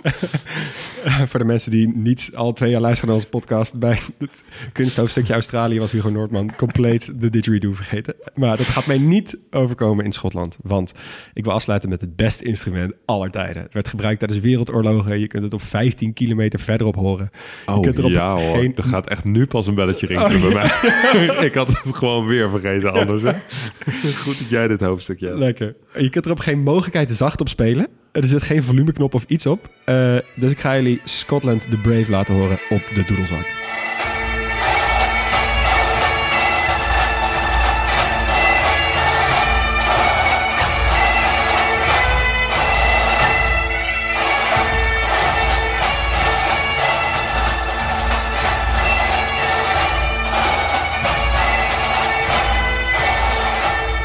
Dit was ook verreweg de beste uh, beltoon op je Nokia 3210. Zeg maar pre-polygone tijdperk. Zo, ja. maar ik vind dit zo'n episch... Ik heb dus in mijn onderzoekje de hele tijd allemaal... Oké, okay, welk nummer met de uh, doedelzak ga ik laten horen? En dat moet wel deze zijn. En het is, ik vind het zo episch klinken. Ja. Ik vind het echt fantastisch. Ja, ja als je de aflevering nu gewoon had laten uitlopen... gewoon met dit nummer en dan gewoon klaar... had ik ook gewoon helemaal prima gevonden. nee. nee, ik heb nog honger. We moeten nog wat eten. Dat is zo. Ja, en daarvoor gaan we naar de keuken. Maar we gaan eerst wat drinken. Uh, want ja, we kennen Schotland natuurlijk vooral van de whisky. Betekent levenswater in de Keltische talen. Dus je schrijft het ook als whisky. Dus F-U-I-S-C-E. Dus verengeld is dat dan whisky. Ben je een enorme snop als je het op die manier ook gaat bestellen in, in, eh, in de pub? Nou ja, je kunt een poging doen. Daar zullen ze wel weten wat, we, wat je bedoelt. Maar in Nederland natuurlijk niet. En jongens, ik heb even zitten denken van... wij zijn altijd zo lief voor elkaar hier in deze afleveringen. En dan gaan we even een eind aan maken. Dus we gaan een quizje doen. Oké. Meestal is er gewoon alleen een prijs. En vandaag is er alleen een straf. Uh-oh. Oh jee. Van iets wat we in de Engelse keuken vergeten zijn. Dus ehm, doe even met me mee. We gaan- nee. maken met het feit dat jij een lepel in je handen... Ja. Uh-oh. Ehm, we gaan het hebben over whisky. Dus ik eh, ga jullie een paar vragen stellen. Ehm, en jullie mogen allebei een antwoord geven. Ja? Ja. Oké. Ehm, in welke landen schrijf je whisky met een E voor de Y en welke zonder? Met is Amerika. Zonder is UK en Schotland. Huug? Eh, daar sluit ik me graag bij aan. Oké. Gaan jullie allebei goed? Ja, dat, ik me echt Nu wil ik van jullie allebei een antwoord hebben. Eh, whisky is van oudsher gemaakt van A. tarwe, B. gerst, C. spelt of D. rogge. Nu zeggen. Eh, tarwe. Het is gerst, maar ja, dan hebben we nog geen verliezen. Derde vraag. Eh, Schotse whiskies staan vaak te boek als rokerig. Hoe komt die rokerige smaak? Is dat omdat die verhit wordt boven houtskool of boven turf? Turf. Houtskool. We hebben een winnaar. Uh-oh. Het is turf. Dus Hugo, Hugo Noordman, je krijgt een hapje van een hartig smeersel op basis van gistextract van oudsher, een bijproduct van de productie van bier. De marketing slogan is Love it or hate it. Is het Marmite? Oh, beter. Ik vreesde echt zo hard haggis. Ja, ik dacht inderdaad ook, hier komt haggis aan. haggis moeten komen. Oké, komt, komt ie. Het is altijd leuk in een hoorspel, hè, dat je dit soort dingen moet Dit gaan is doen. echt een grote hap, Max. Ja, maar ja, goed. eh, Ja, turf man, kom Oké, aan. gaan we. Ik hoop... Ik heb dit nog nooit Dit echt- gegeten. het is echt het allerergste geluid ter wereld dat ik net een paar doedelzak heb laten horen en dat ik nu een smakkende Hugo hoor. Hugo, duim omhoog of omlaag? Oh, man.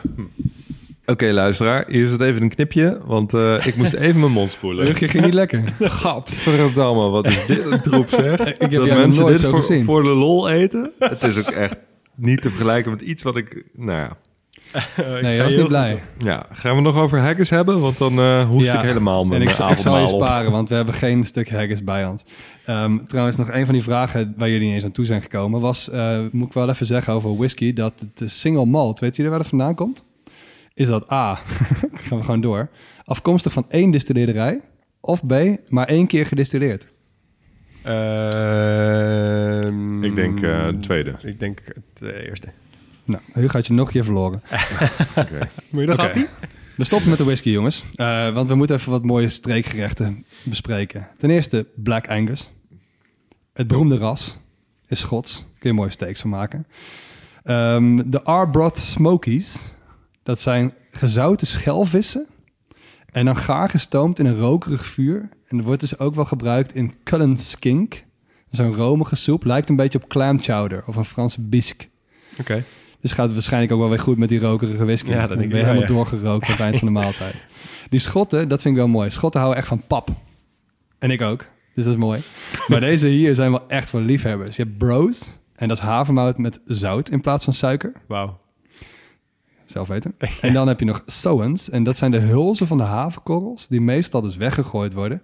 Die worden in een bak met water gedaan. En dat laten ze dus een paar dagen fermenteren. Dan zeven ze het en laten ze het opstijven. En dan krijg je dus een soort van zurige pap van. Dat, ik, echt? Ja, sorry. Ja, Hugo, je hebt net eh, de Marmite al gehad. Ik, vond, ik, nou, ik dacht, ik was hier wel benieuwd naar eigenlijk. Hugo zit hier nog steeds naast met, met water na te gloeien, inderdaad. Ja, ik zit echt mijn best te doen om, eh, om rechtop te blijven zitten. Maar eh, Hugo, je moet een sporthoofdstukje nog doen zo meteen.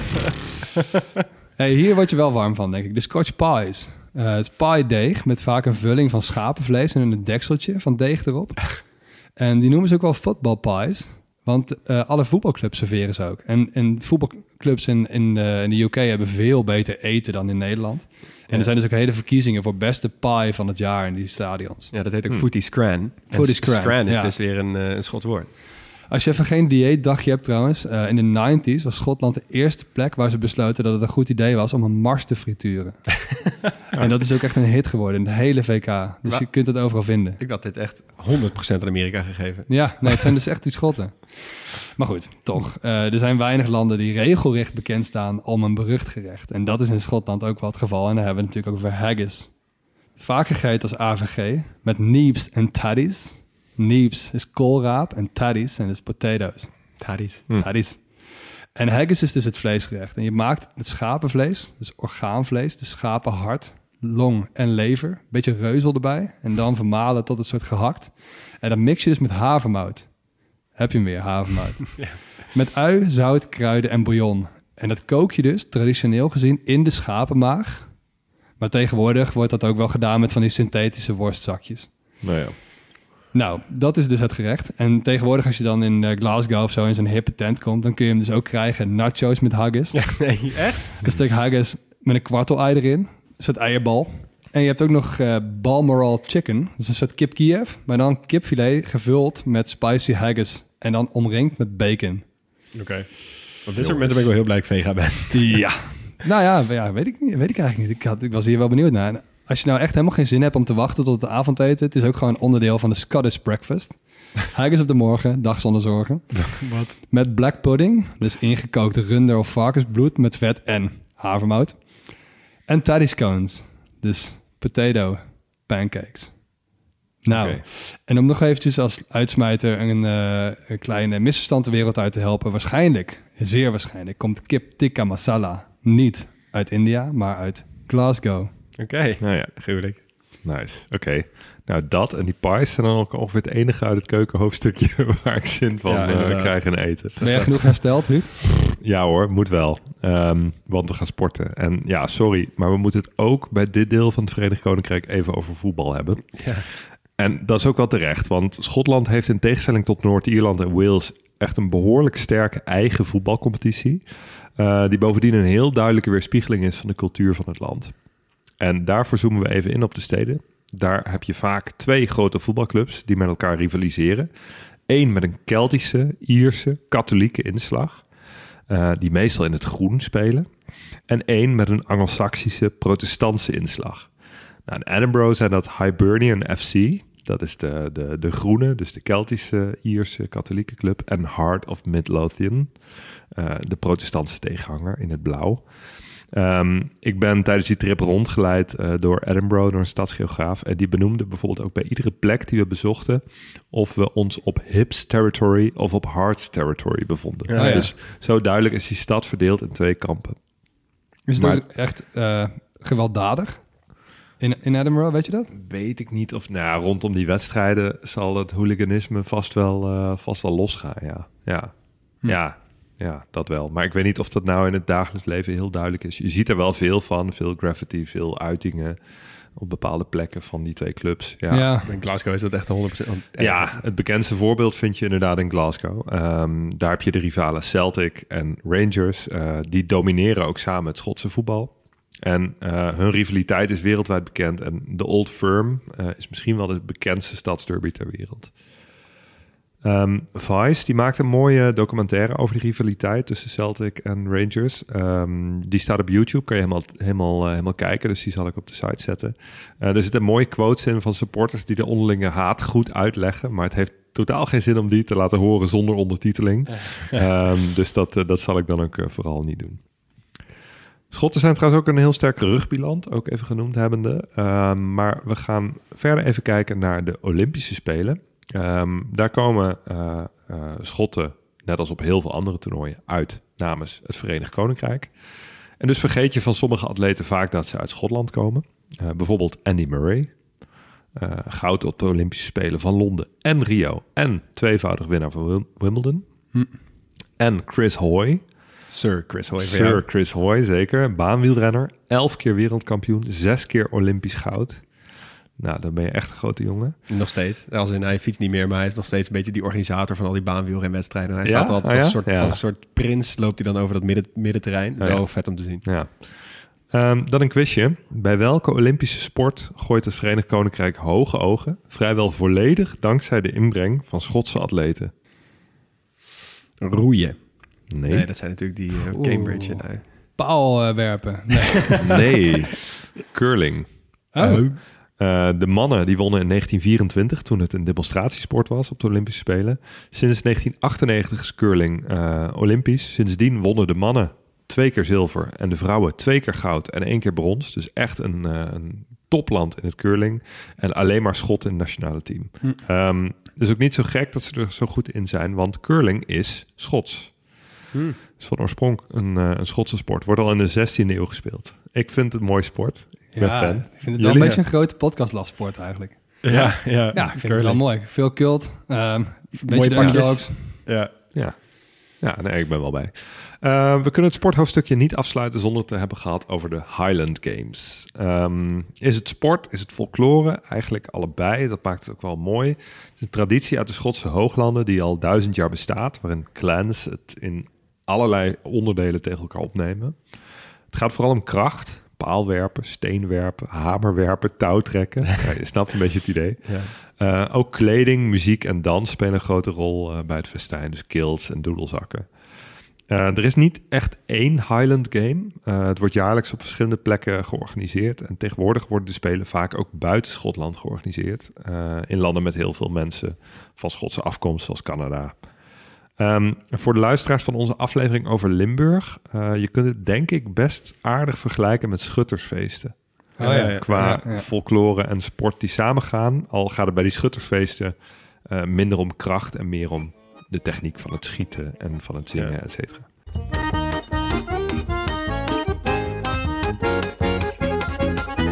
Oké jongens, Schotland. Wat maakt het uniek? Nou, ehm, in mijn ogen is dit dus zo'n land waarvan wij altijd zeggen van... Er zijn heel veel landen in de wereld waarbij je zegt van... Oh, laat, waren ze nou gewoon maar een beetje met rust gelaten? En kijk wat voor vette dingen je dan zou krijgen. En die Schotten die zijn daar dus gewoon heel goed in geslaagd. Het is gewoon het noordelijkste deel van het eiland. Ja, ze zijn deel van, hè, dat, dat op staatkundig vlak... maar ze zijn gewoon zo'n eigen cultuur. En dat hebben ze zo goed vastgehouden. En ik vind het wel mooi, want helemaal aan het begin schreven natuurlijk dat het echt een soort van gallie is, waarin iedereen eruit ziet alsof ze in de toverdrank gevallen zijn. Ja. Dat omarmen ze goed. Maar ik vind het dan ook wel weer mooi dat dat in- dus niet hun soort van raison d'être is. Weet je, dat Ja. ze ook gewoon, zoals jij in dat muziekhoofdstukje liet horen, heel gevoelige muziek kunnen maken. Ja. Dus allebei de kanten zijn aanwezig. En dat vind ik echt heel vet aan Schotland. Ja.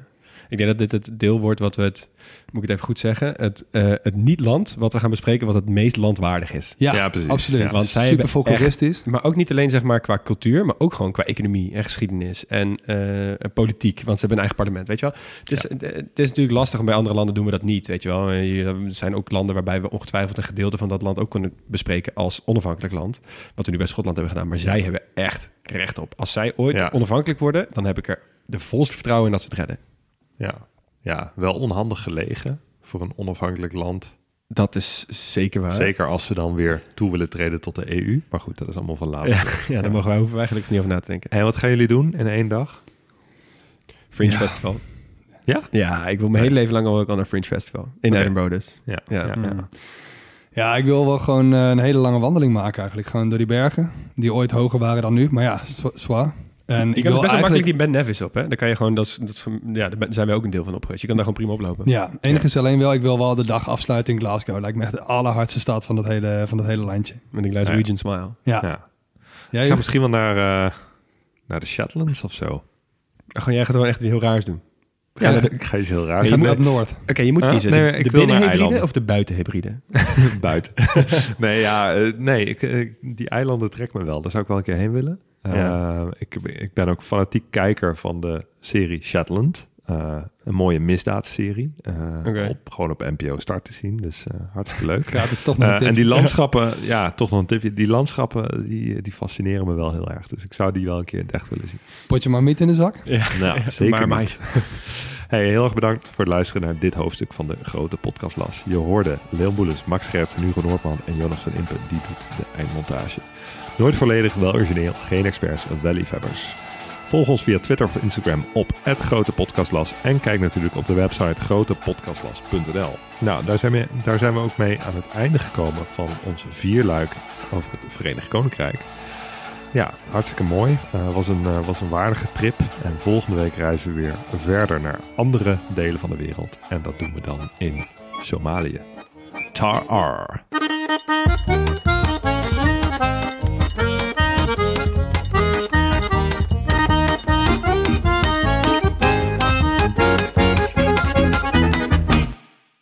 Luisteraar, luister je nog steeds? Klasse man, je hebt er gewoon helemaal afgeluisterd. Nou, nu je tot hier bent gekomen, koop dan ook gelijk even ons boek hè. grotepodcastlas.nl slash boek. Doei!